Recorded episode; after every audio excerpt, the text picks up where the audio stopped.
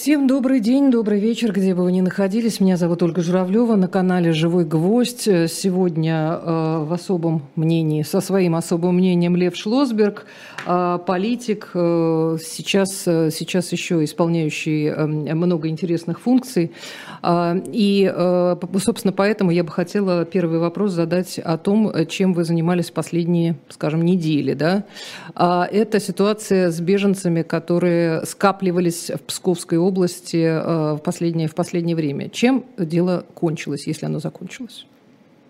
Ольга, здравствуйте. И все, кто нас сейчас смотрит и слушает, тоже здравствуйте. А, да, действительно, в течение последних двух недель мы занимались необычными для себя вещами. И с политической организацией мы стали гуманитарной. И это естественно в нынешней ситуации. То есть я не считаю это неправильным. Я считаю это естественным и востребованным. Так случилось.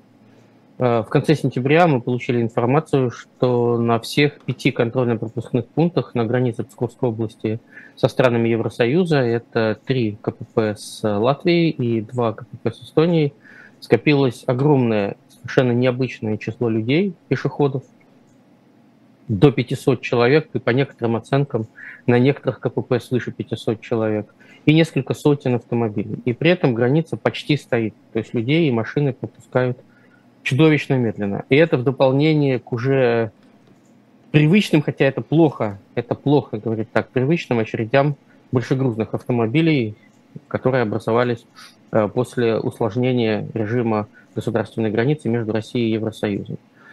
И мы включились в эту ситуацию, не включиться было невозможно. Тысячи людей страдали, жили под открытым небом, буквально и женщины, и дети, и старики. А, через несколько дней после начала этой ситуации мы поняли, что произошло. Это люди, а, приехавшие в Псковскую область, кто на своем транспорте, кто на общественном транспорте, в основном из Херсонской и Запорожской областей, приехавшие буквально во второй половине 20 чисел сентября. И это также жители Украины, которые вышли из зоны боевых действий по российским гуманитарным коридорам в Россию, получили здесь гражданство, большинство из них, не все, но большинство, жили здесь некоторое время, кто несколько месяцев, кто-то несколько недель, но не прижили здесь и решили уехать. Мы видим, что, судя по потоку людей, э, указ о частичной мобилизации сказался на желание многих людей уехать из России, потому что двойное гражданство не освобождает от мобилизации. Так или иначе, объективно, ни одна государственная граница не приспособлена для таких ситуаций, но от властей зависит, как реагировать на внезапное и многократное увеличение числа людей, пересекающих границу, тем более без всяких бытовых условий. Я отдельно скажу про жителей Херсонской и Запорожской областей, потому что это уже выяснилось из бесед с ними. Мы не сразу увидели эту ситуацию, не в первый, не в второй день, но на третий-четвертый день после разговоров с людьми мы это поняли. Э, в Крыму существует компания, автобусная компания, большая, Южный поток. Эта компания стала принимать заказы от жителей Херсонской и Запорожской областей на перевозку их в Европу, подчеркну, в страны Европейского Союза. Но учитывая то, что через зону боевых действий проехать невозможно, эти автобусы ехали по известному Крымскому мосту, затем они пересекали всю Россию, и первая ближайшая граница России с Европейским Союзом – это территория Псковской области. То есть это контрольно-пропускной пункт в Себежском районе Бурачки, это два КПП в Паталовском районе Убылинка и Лудонка, и два КПП в Печорском районе Шумилкина и Куничина гора. И только один из этих пяти КПП, Куничина гора, расположен в городе, в населенном пункте. Собственно, это окраина Печор.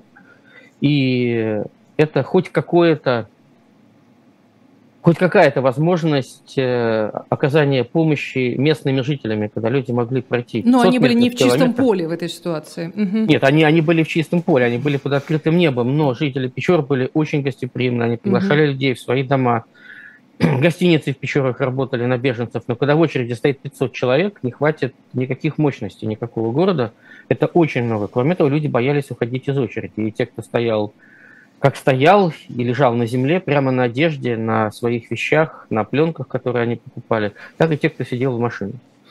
И здесь была, на мой взгляд, исключительная ответственность властей, в данной ситуации региональных, принять меры для того, чтобы люди, вне зависимости от гражданства, беженец – это человек, не имеющий гражданства для тех, кто может ему помочь.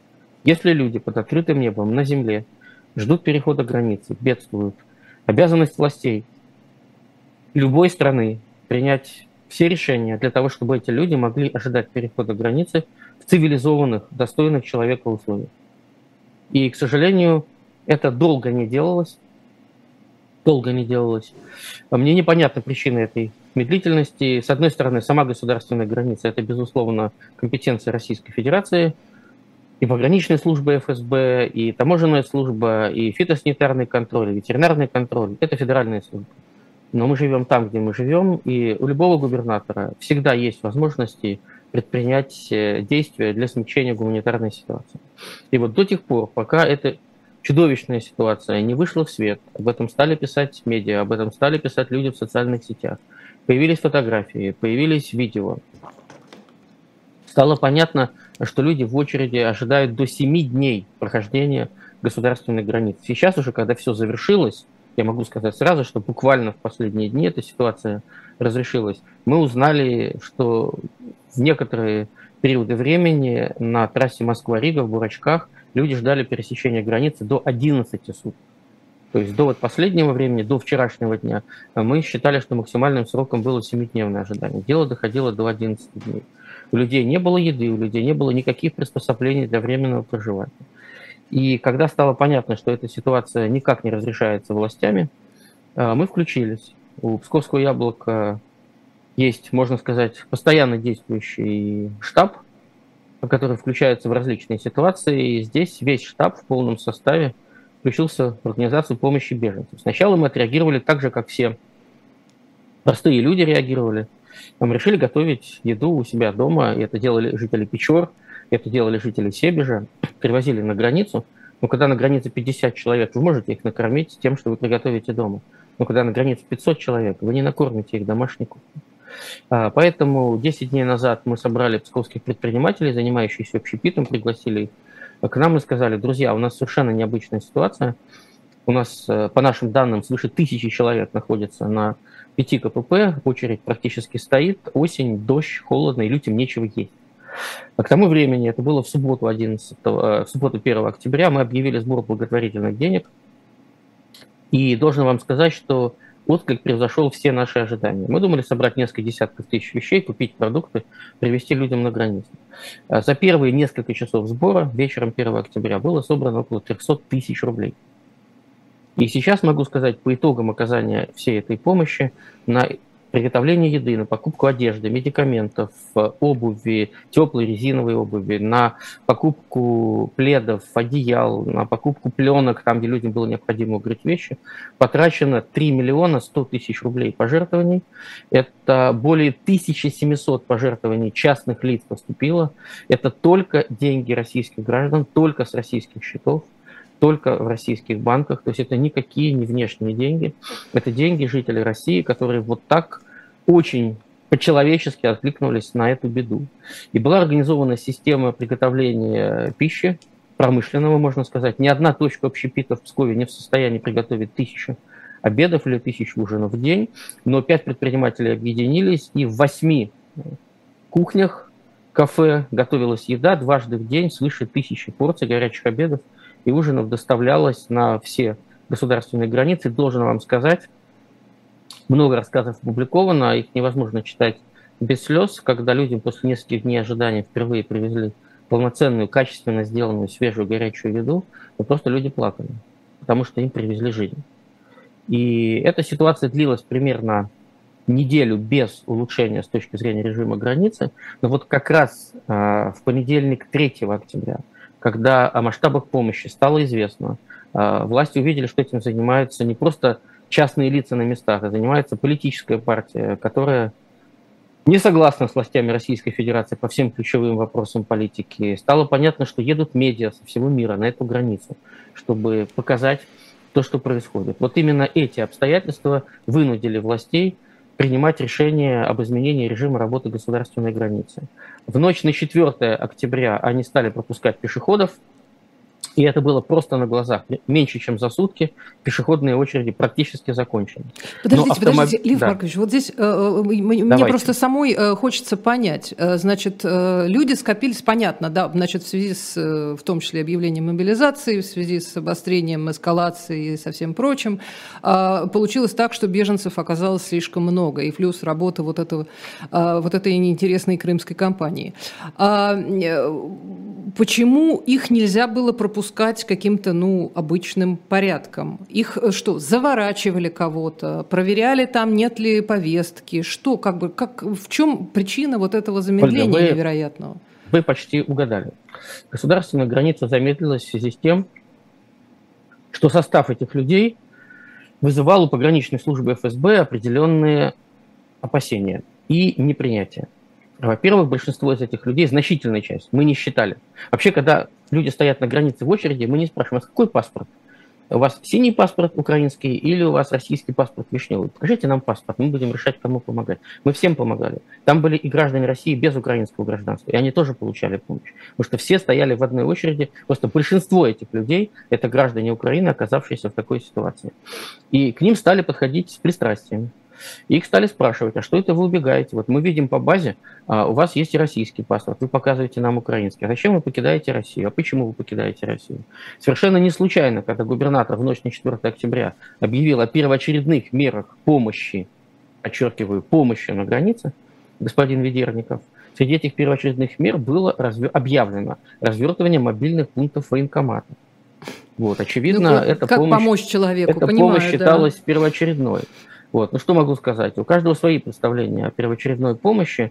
Э, была помощь от МЧС. Мы в воскресенье обратились, наш депутат областного собрания Артур Гайдук обратился и к губернатору, и в пограничное управление ФСБ, и к начальнику управления МЧС в Псковской области с требованием немедленно использовать мощности резерва э, для того, чтобы э, приютить людей. Есть палатки, хорошие 23-30-местные палатки с обогревом, и это, это очень э, качественная помощь. И несколько этих палаток появилось, действительно, их стали ставить начиная со вторника.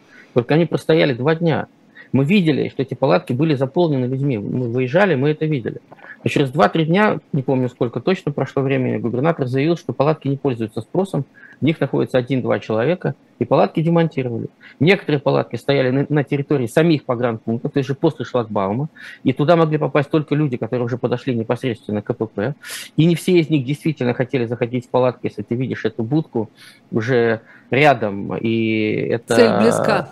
Цель близка, люди боятся угу. просто выйти из очереди. Тем не менее, могу подтвердить, что эти палатки были востребованы, в них можно было завести еду, и до 20-30 человек в них могло находиться, подсушить одежду, просто перевести дыхание. Они были востребованы абсолютно. Но когда губернатор заявил, что один-два человека в них находятся, МЧС сняла эти палатки. А, очень э, востребованной оказалась медицинская помощь. Люди на холоде под дождем заболевали. У нас с первого же дня помощи, вот поездок на границу, мы стали просто брать заказы на приобретение лекарств покупать в аптеках общеупотребительные лекарства, те, которые можно получить без э, рецепта врача. Очень тяжело было видеть детей в этой ситуации, но все, что можно было сделать, делалось. И могу сказать, что на двух КПП э, с Эстонской республикой, это Шумилкина и Куничина гора, очереди автомобилей закончились в конце минувшей недели. Еще на двух КПП с Латвией в Паталовском районе Убылинка и Лудонка очереди автомобилей закончились в воскресенье. И вчера завершились очереди, исчерпалась, скажем так, очередь в Бурачках на границе России и Латвии в Себежском районе. То есть я уверен, просто уверен в том, что мощная общественная реакция помощи и сострадания, вот настоящего искреннего сострадания. Никто из людей, которые перечислял деньги, не просил о том, чтобы вот мы назвали имена этих людей. Люди перечисляли очень скромно. 100 рублей, 200, 300, 500, 1000. Да, было несколько относительно крупных пожертвований, но вот эти деньги, более трех миллионов рублей, собраны рядовыми гражданами России, которые лично почувствовали, что это возможность отдать хотя бы часть долга этим несчастным людям. Сейчас очереди ликвидированы. Спасибо журналистам. Мы сейчас в эфире «Живого гвоздя». Я хочу сказать спасибо всем журналистам, российским журналистам, иностранным журналистам, которые с первого же дня, как стало известно об этой беде, писали об этом, приехали сюда, ездили на границу, брали комментарии у этих людей, показывали эту ситуацию. Пресса очень много сделала для разрешения ситуации. Я уверен, просто уверен, если бы не участие прессы, мы сейчас по 1100-1200 обедов готовили бы в день и возили на границу. Пресса огромная сила. Сейчас все успокоилось если так можно сказать, мы каждый день, каждый день мониторим ситуацию на каждом контрольно-пропускном пункте. Мы понимаем, что она может ухудшиться при возникновении каких-то обстоятельств. Если так случится, что нам снова придется включиться в эту помощь, мы это сделаем незамедлительно. Все возможности для этого у нас есть. Мы уже получили опыт. У нас не было опыта работы в качестве экстренного гуманитарного центра. Теперь мы его получили, и мы можем это делать быстро, квалифицированно, и мы увидели, мы увидели, каковы ресурсы общества. То, что могла бы сделать власть, сделали люди, и рядовые люди, и предприниматели, и местные жители, в том числе, я хочу особенно, особенно сказать о местных жителях в Печорах, потому что у них это все было перед глазами, они не прошли мимо. Они не закрыли глаза, они не опустили глаза. Они делали все, что вы все. Лев Маркович, хотела еще уточнить такую вещь. Значит, э, получается, что э, пограничники, ну вот в данной ситуации, видимо, получили указания, да, наверное, да, э, несомненно. Там, для более тщательного досмотра, там стараться там не выпускать, все понятно. Кого-то, возможно, все-таки действительно призвали там, я так полагаю, если нет, там были нет, развернуты нет, военкоматы, или Ольга, вы не знаете нас, об этом? У нас нет ни одного подтверждения, что кто-то был призван, точнее, кто-то был а, установлен на этих а, мобильных пунктах военкоматов, и кому-то были вручены повестки, было объявлено об их работе. И э, были сведения, что эти пункты, что эти вот машины, они находились около границы, но информация о призыве не доходила. Я полагаю, что абсолютное большинство людей пересекали границу законно, там были попытки заявить, что вот там кто-то из людей вез выше э, нормы валюты, у кого-то а, обнаружили угу. еще что-то. Знаете, э, на любой государственной границе можно найти кого угодно и, простите, что угодно. Это не меняет общей ситуации, это не меняет общей трагедии. Это был острейший гуманитарный кризис, а для тех людей, кто неожиданно, вот представьте себе, приезжает автобус, в нем 50 мест, людей выгружают с вещами и говорят, вот граница, Следующий автобус вас встретит после границы. То есть там услуга транспортная была заказана не до Куничной горы, и не до Шумилкина, и не до Бурачков. Услуга была заказана до некого города в Европе. Предполагалось, что люди доезжают до границы, переходят ее, и там ждет следующий автобус. Но если человек стоит на границе сутками, никакой автобус их не дождется.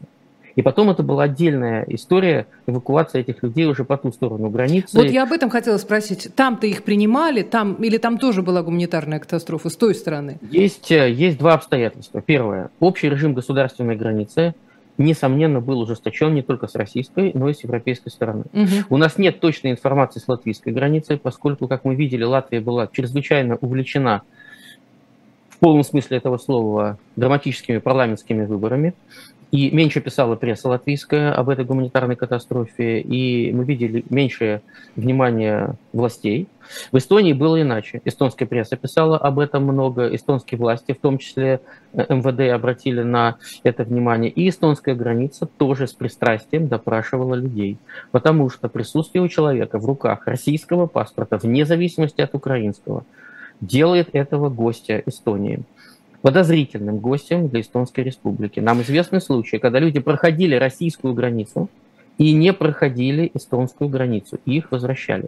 Хотя было понятно, что эти люди, там 99%, почти 100%, они не в Эстонию едут, они едут транзитом дальше.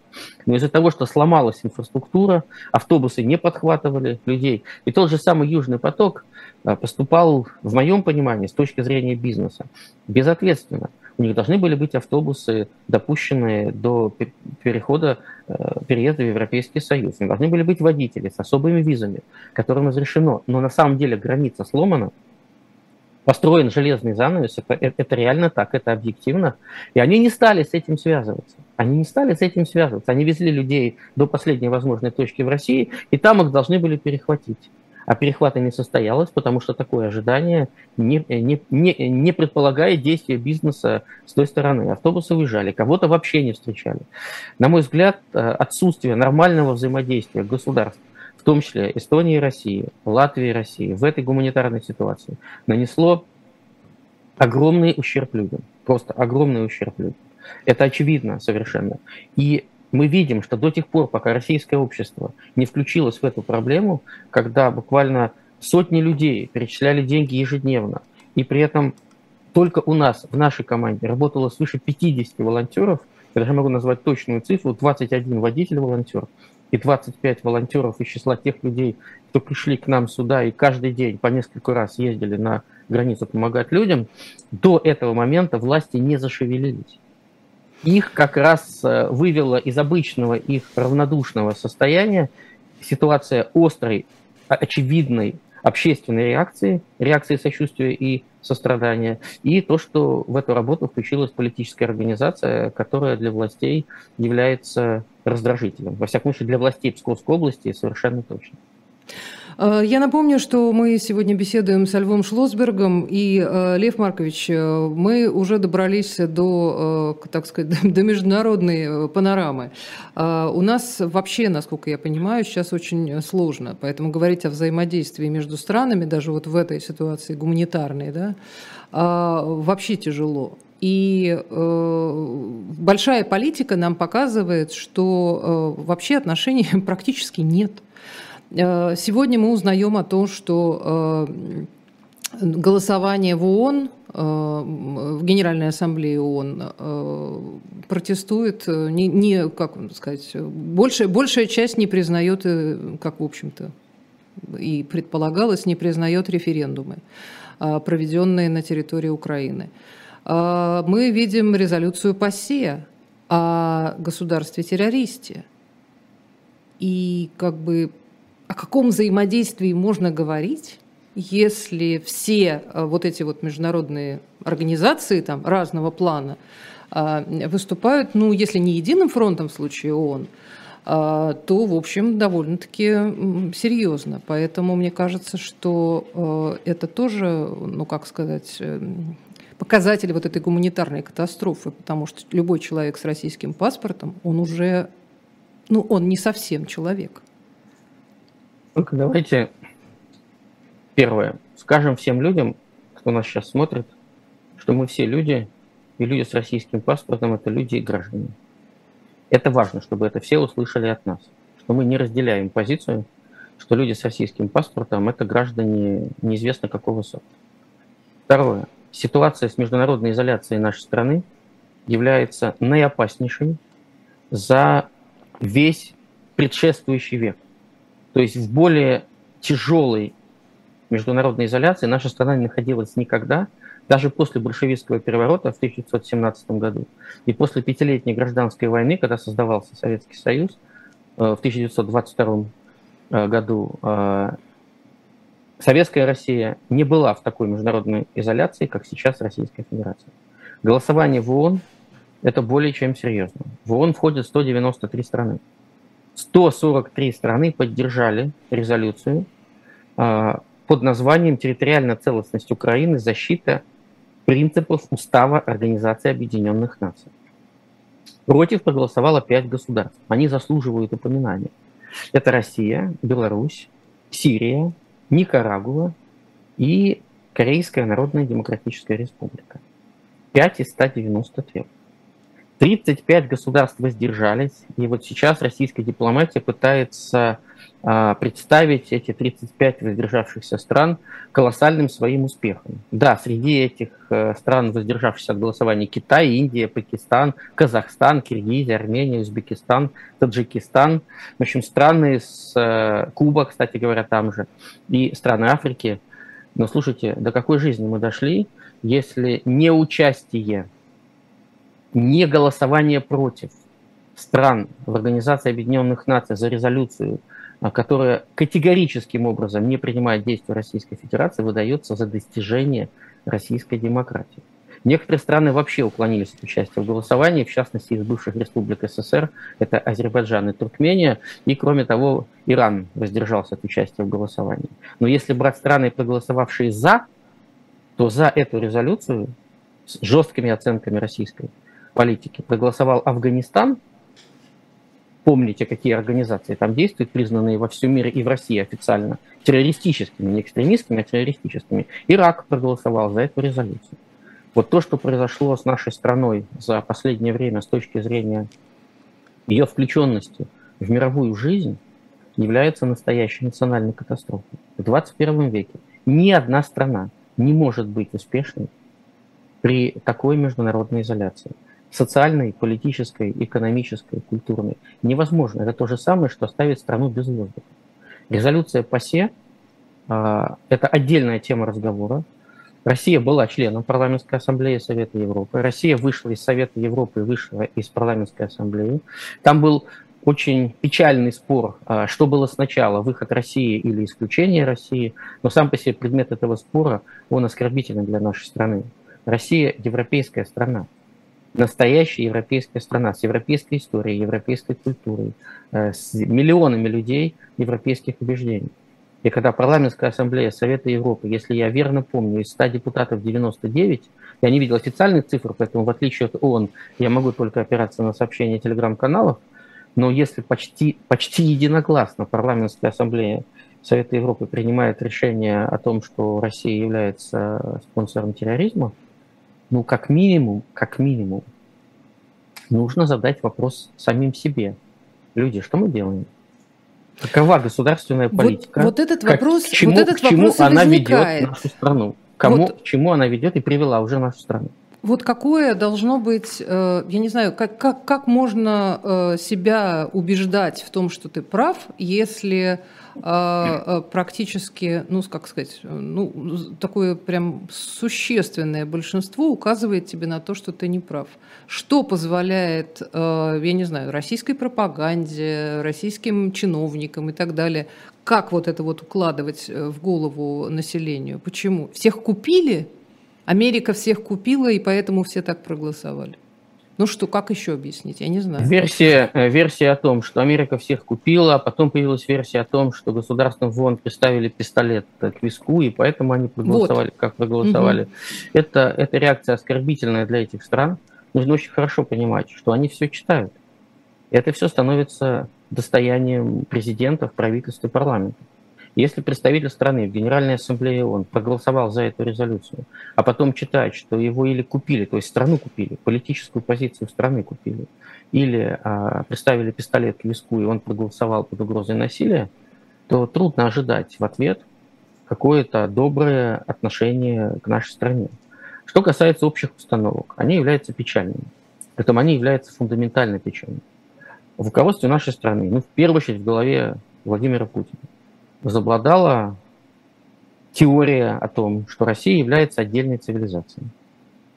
Мы не Европа, мы не Азия, мы отдельная цивилизация. На самом деле у отдельной цивилизации должно быть очень много признаков. Очень много признаков. Ни одному из этих признаков Россия не отвечает. Сейчас нет времени разбирать это детально, нужно хорошо понимать, что европейская цивилизация существует азиатская цивилизация существует, она еще делится по большим зонам. Существует э, американская цивилизация, притом не только северная, но и южная. Существует африканская цивилизация. Но Россия – это часть европейской цивилизации. Все свои наивысшие достижения в политике, науке, культуре, общественном развитии Россия достигала именно как страна европейского сообщества. Притом как в царские времена – так и как, как ни парадоксально это будет звучать, в советские времена, потому что интеграция Советского Союза во внешний мир была чрезвычайно значительна. И перед Второй мировой войной, и после Второй мировой войны, особенно в последние э, годы застоя, уже при Брежневе. Эту Я интеграцию... прошу прощения, а англосаксы да. вот эти проклятущие, э, то есть Америка живет, это тоже часть европейской цивилизации? С точки Соединенные зрения Штаты, культуры, я имею в виду. С точки зрения культуры, Соединенные Штаты Америки – это часть европейской цивилизации, понимая под европейской цивилизацией христианскую цивилизацию и демократическую политическую систему. христианскую религиозную культуру, многогранную, многоликую а, культурную политику. Ну и правовые, правовые подходы, и безусловно, я понимаю. И, безусловно, правовое государство. Основой, основой европейской цивилизации является правовое государство, демократия, права и свобода человека. Это то, что объединяет все ведущие страны мира. Невозможно быть ведущей страной мира и не поддерживать права и свободы человека – не, не быть открытой страной и не, и не поддерживать э, интеграцию своей страны в мировое экономическое, культурное и политическое пространство. То есть то, что сейчас делает Россия, она всеми силами, своими руками, не руками властей, вырывает вот все вот эти кровеносные сосуды нашей страны из тела мира и говорит, вот этот пациент будет жить самостоятельно. Вот кислородная питание, вырываем кислородное питание. Вот кровоток, вырываем кровоток. Вот пищевое снабжение, вырываем пищевое снабжение. Наш пациент будет жить без этого всего, вот без этого всего. Это по меньшей мере, по меньшей мере глупо, а по существу это опасно, потому что страна не может жить в таком режиме. Миллионы людей, которые за последние годы уехали из России – они уехали не от каких-то даже конкретных угроз, хотя в 2022 году эти угрозы стали очень конкретными. Они уехали от отсутствия кислорода, отсутствия воздуха, отсутствия понимания, как жить в этой ситуации. Вот эта драма. Уезжают люди, как правило, более молодые, более мобильные, люди, которые могут еще в раннем возрасте изменить решение о своей судьбе, своей жизни, вот просто переключиться на другую страну, другую культуру, другую жизнь. Это, это настоящая трагедия. Это настоящая трагедия, потому что нет ничего более страшного для страны, чем потеря людей. И потеря людей на поле боя – это безвозвратные потери. И в каком-то смысле потеря людей в результате иммиграции – это тоже в значительной части, не настолько, как физическая смерть людей, но тем не менее, в значительной части это безвозвратные потери. Потому что в 21 веке это то, чего так и не понял Владимир Путин. Вот вещь простая, а он, к сожалению, не понял. Конкуренция между странами и даже борьба между странами осуществляется не за земли, не за территории, а за людей. За людей, за их умы, за их ресурсы, за их талант, за их способности, за деньги, которые делают люди. Деньги делает не печатный станок, деньги делают люди. Там, где они свободны. В несвободной стране человек не может реализовать себя. За любое его действие может последовать такое ответное действие государства, как с делами против ученых о государственной измене. Вы посмотрите, какие чудовищные дела появились в нашей стране. Съездил человек э, за рубеж, прочитал лекцию по открытым источникам информации, ФСБ отчитывается о выполнении плана э, по лицам, совершившим государственную измену через публичную лекцию. Лев Маркович, вы человек с историческим образованием, вы легко найдете примеры, когда в Советском Союзе это уже проходили. Человек, который ездил э, читать лекции, получил в подарок авторучку, оказался шпионом. Да, мы это уже проходили. Мы это проходили в ситуации закрытости страны когда в действительности можно было закрыть страну, когда железный занавес действовал с обеих сторон, и с советской стороны, и с мировой стороны, когда не было интернета, не было социальных сетей, не было режима реального времени, в котором можно было общаться с человеком в любой точке мира. Тогда это было возможно. Сейчас наша изоляция в мире демонстративно видна ввиду полной прозрачности мира. Мы не можем спрятать нашу нищету, наше скудоумие, нашу жестокость. Мы не можем это спрятать, это видно. Мир видит все, что происходит, в том числе внутри нашей страны. Мы не можем закрыться полностью. Мы... Вот, смотрите, что вам пишет э, наш э, зритель Аркадий. Э, неправда, не власть убивает Россию. Народ жаждет существования в злобе, нищете, унижении. Власть только обеспечивает осуществление О. этой народной мечты. Знакомая вот песня. аргумент. Знакомая песня. Нет, не аргумент. Это самооправдание. Это люди, я с уважением отношусь к Аркадию и людям, которые исповедуют эту позицию, имеют полное право. Вообще каждый свободный человек имеет право на свободное мнение, не связанное с насилием против других людей. Но я могу сказать, когда людей захлестывает отчаяние, и они пытаются понять, за что же такое наказание нашей стране, то это легче всего объяснить тем, что не такой народ.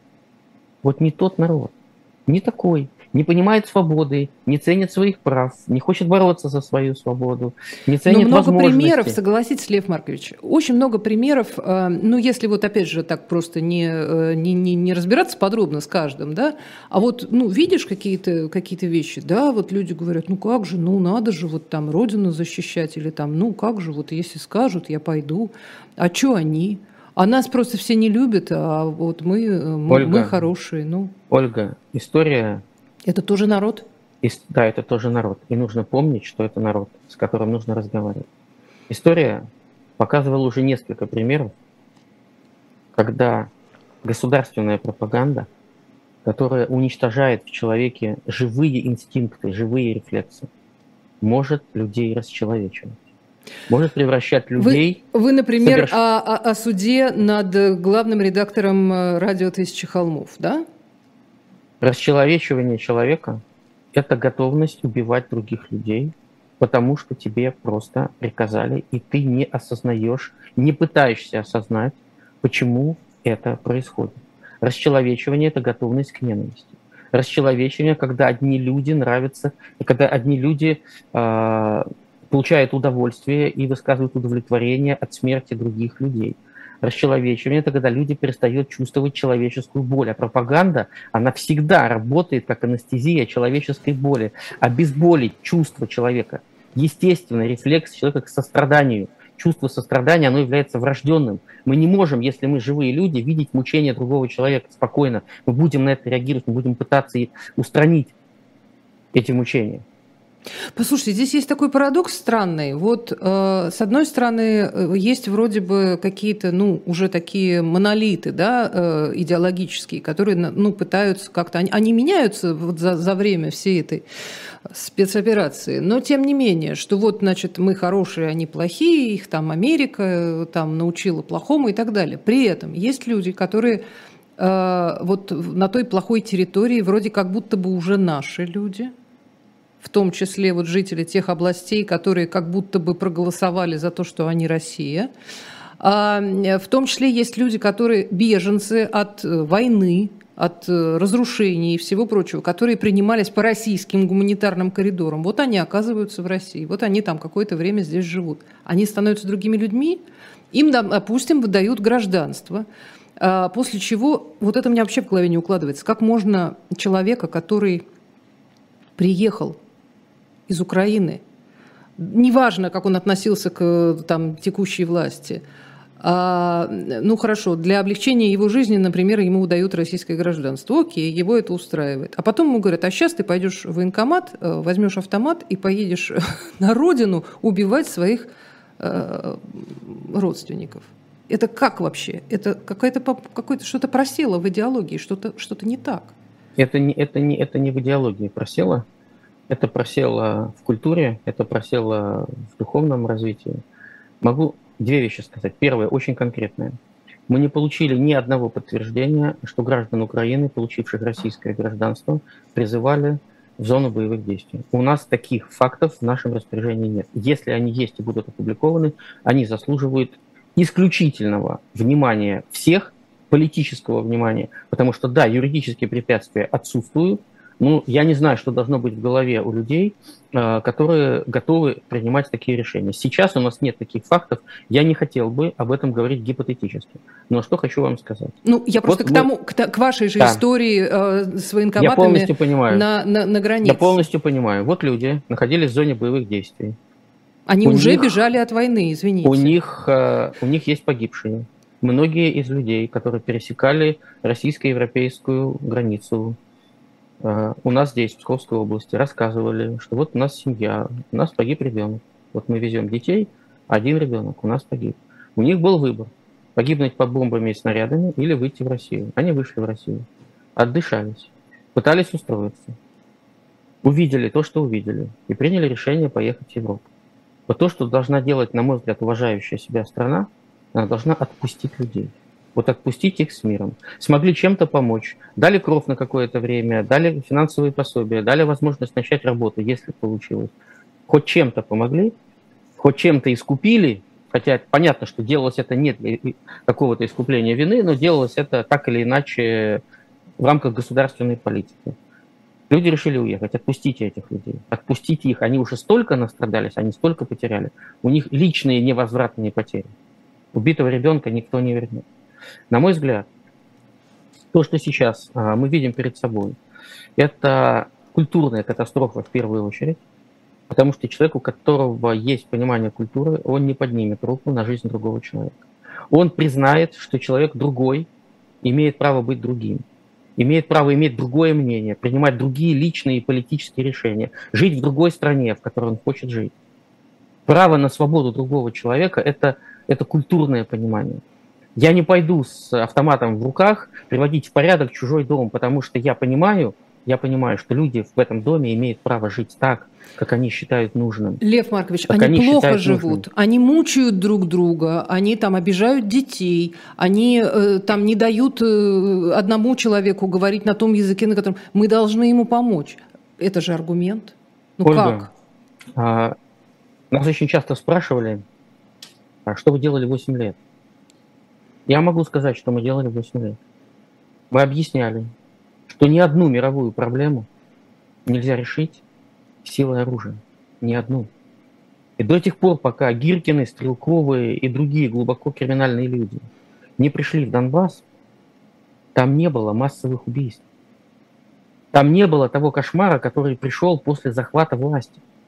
Сейчас уже забыли, что было в 2014 году. А я хочу напомнить, что было до 2014 года. Это была достаточно процветающая территория со своими традициями, да, с преобладающим русским языком. Это действительно так.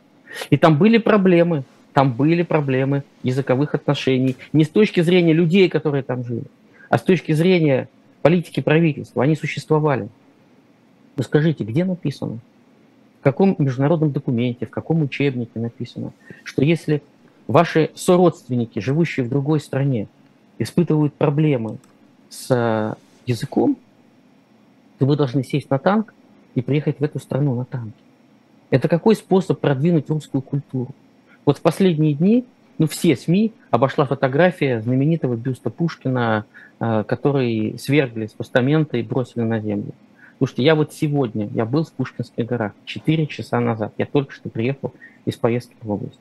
Я очень люблю Пушкина горы. Это во всех смыслах святое место, сейчас уже не все помнят, вообще это были святые горы. Да, а Святогорский горами, же монастырь, Святогорский конечно. Успенский монастырь. Они стали Пушкинскими горами уже после того, когда был похоронен там Пушкин, и вот э, с участием властей, советских властей, был переименован этот замечательный поселок. Это на самом деле святое место. И я могу сказать, я точно могу сказать, что Пушкин в могиле в Устен-Святогорского монастыря плачет не потому, что его бюст свергли с пьедестала. Ему все равно. Он равнодушен. Он равнодушен к этим почестям. Он плачет от того, что каждый день погибают люди, люди, говорившие на русском языке, на украинском языке, на двух языках. Поэт не может не чувствовать сострадания к людям. Это не, это не Пушкина свергли с пьедестала. Это человеческие чувства свергли с пьедестала. Это, это, это то, что происходит при расчеловечивании, оно ведь не бывает односторонним. Во время боевых действий чувство мести становится преобладающим, просто преобладающим. Стоит убить одного человека, рядом с ним ранены этой смертью. Десятки людей, потому что это чей-то друг, родной человек, брат, сын, муж, отец. Все, дальше начинается цепная реакция крови. Цепная реакция крови. Это насилие, которое воспроизводит насилие. Мы сейчас находимся в ситуации, когда ненависть стала определять государственную политику. Это по-настоящему страшно. Ненависть уничтожает культуру полностью под нож. Какие Пушкины? Какие Пушкины? Какие э, Шевченко? Рядом с ненавистью не, невозможно выжить. Культура – это антипод ненависти. Культура борется против ненависти. Ну, давайте Пушкина процитирую. «Долго буду тем любезнее я народу, что чувства добрые – я лиры пробуждал, что в мой жестокий век прославил я свободу. Пушкин пишет о свободе.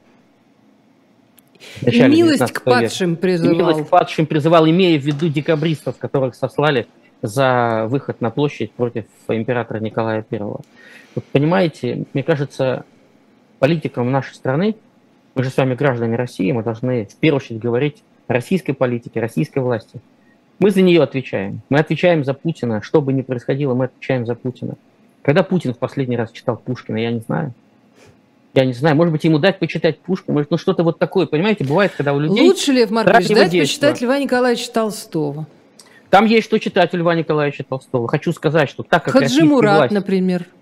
Что Хаджи Мурат? Можно... Про ненависть. Можно Про дать все. почитать Льва Николаевича Толстого его статьи о русско-японской войне за ну, который он был назван собой. предателем, и который он смог издать только в Лондоне, за который он был проклят, и российские газеты писали про него, что как так, по какому недоразумению, какой милости русского правительства этот негодяй еще является российским гражданином. Это писала подонческая российская пресса э, в самом начале 20 века про Льва Николаевича Толстого. Ну, кстати, пресса-то была разная.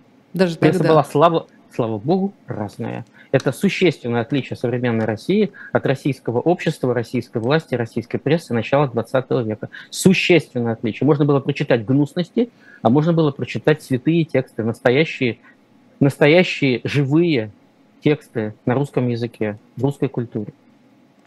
Э, Лев Маркович, теперь э, к, к тому, что, собственно, вот о чем мы, собственно, и говорим, да, вот об этой эскалации ненависти и мести за э, понесенные страдания и, и жертвы. Мы увидели всю эту историю. Вы на своем канале об этом тоже делали передачу отдельную «Крымский мост». Дальше идут обстрелы всех, всех главных региональных центров Украины. Э, сегодня появляется информация э, о том, что обстрел, как сказать, это я даже не понимаю, удар по Белгороду, вот так я это увидела. Самая такая аккуратная формулировка. Э, пишут специалисты, пишут о том, или там интересующиеся, пишут о том, что вот Белгород это очень важно, потому что это 40 километров от границы. Если раньше была Белгородская область, чуть ближе, то вот Белгород это уже прям вот очень серьезно это что? Как это понимать? А, как, как реагировать на это? Это вот действительно, вот теперь уже действительно э, можно говорить о том, что вот э, нашу землю надо защищать, как вот говорят призывникам. Или что? Ольга, Или это эксцесс землю, некий?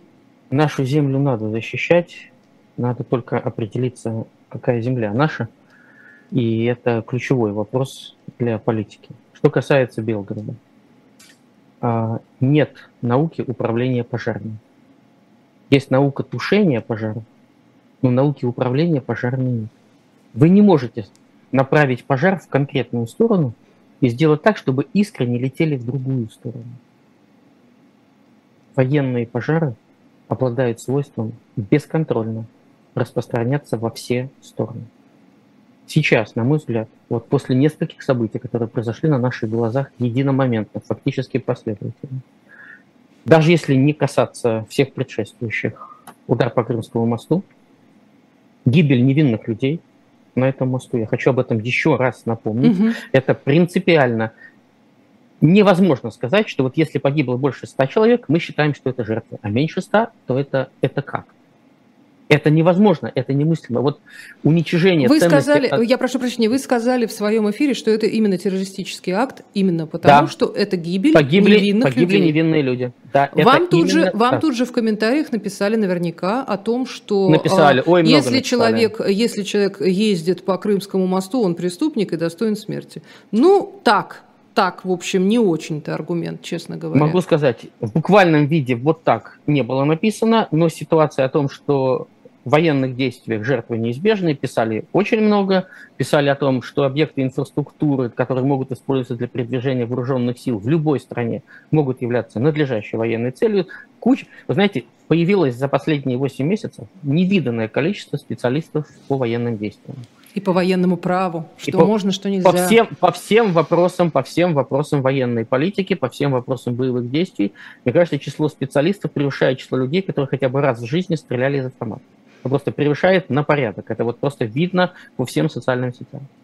Могу сказать, что мы видим перед собой настоящую классическую эскалацию. Настоящую. Крымский мост. После этого обстрела практически всех региональных центров Украины с официально объявленной целью объекты энергетической инфраструктуры. И было подтверждено, что треть энергосистемы Украины вырубили. Вот таким способом. А, притом это был показательный удар. Я никогда не видел во время этой военной операции, чтобы Россия сама публиковала карты авиационных и ракетных ударов. А здесь РИА Новости с прямой фактически ссылкой на Министерство обороны два дня подряд публикуют отчеты. Потом, правда, прекратили. Что-то, очевидно, показалось не так. Но когда я увидел эту карту, и ее распространили везде и повсеместно, я понял, что вот есть такая вещь, она у каждого человека внутри. И общество она есть. Это система координат.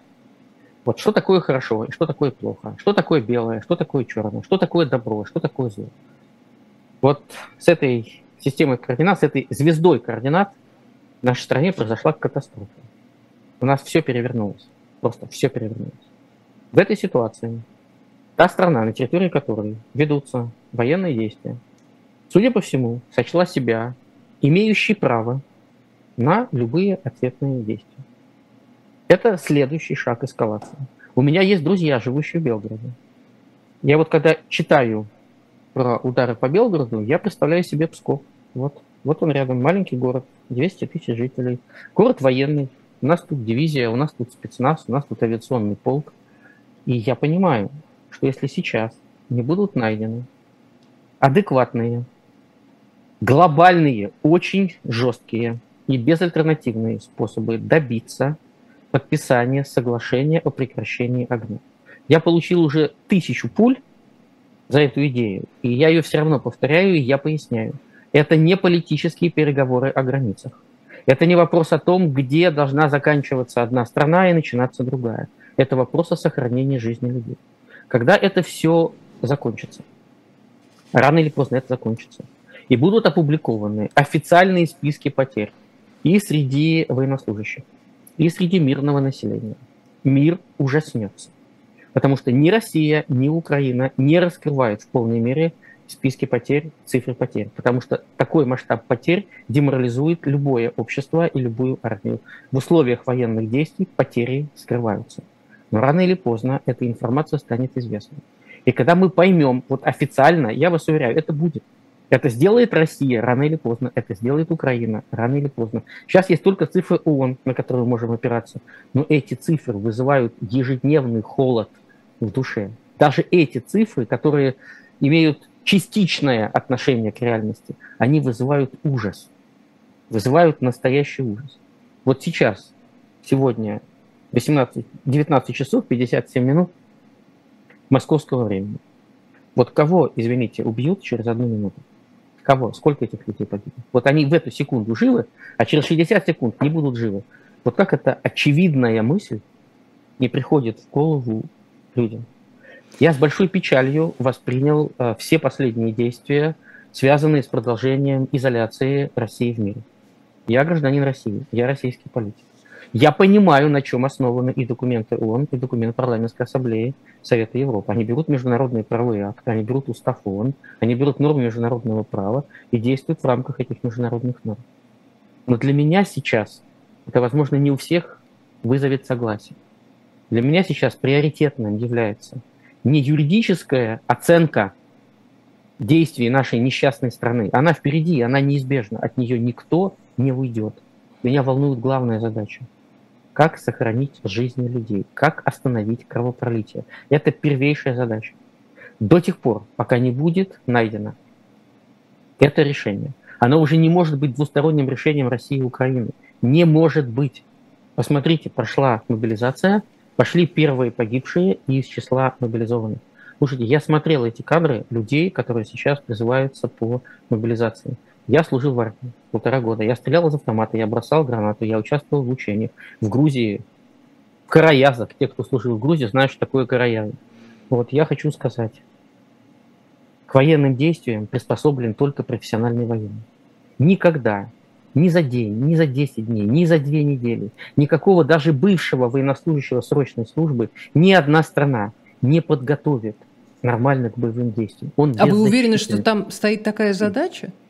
А я... не задача закидывания, простите меня, ну, шапками, скажем так. Ольга, а, мы проходили Великую Отечественную войну, и мы до сих пор не посчитали жертвы нашей страны в Великой Отечественной войне. Потому что закидывание фронта телами солдат было преобладающим способом ведения военных действий до тех пор, пока не выросли командиры, научившиеся воевать после сталинских репрессий. Когда сначала лейтенанты стали полковниками, а потом эти полковники научились воевать. И страна заплатила страшную цену. Если возвращаться в наш сегодняшний день, официальное Министерство обороны заявило, Шойгу заявил, министр обороны, что людей будут готовить. Я, как человек, который служил, могу сказать, ни за какие две недели подготовить невозможно. И если оценивать ситуацию как таковую, это тоже ход, это тоже шаг в ту сторону, которая не решает, не решает ни одну проблему, ни политическую, ни военную. Мы находимся в тупике, весь мир находится в тупике. Посмотрите, вот приняла решение Организации Объединенных Наций. Россия выполнит это решение? Нет, не выполнит. Даже являясь членом ООН и членом Совета Безопасности ООН. Не работает машина международной безопасности. Мы сейчас находимся в ситуации переучреждения мира. То, что сейчас происходит с нашей страной, это переучреждение мира. Какое место займет Россия в этом мире, решается в эти дни. Вот это то, о чем должны думать люди и политики, о жизни людей, о сохранении жизни людей и о завтрашнем дне, о будущем. Это очень важно, что страна – это не границы, не даже не территория, а страна – это люди. Страна – это люди. Страна – это жизни. Страна – это Совершенно жизни. верно. Это Лев Шлосберг э, был сегодня гостем э, нашего особого мнения. Огромное спасибо вам большое, Лев Маркович. Э, меня зовут Ольга Журавлева. Всем спасибо. Всего доброго. Ольга, спасибо и спасибо всем, кто был с нами этот час.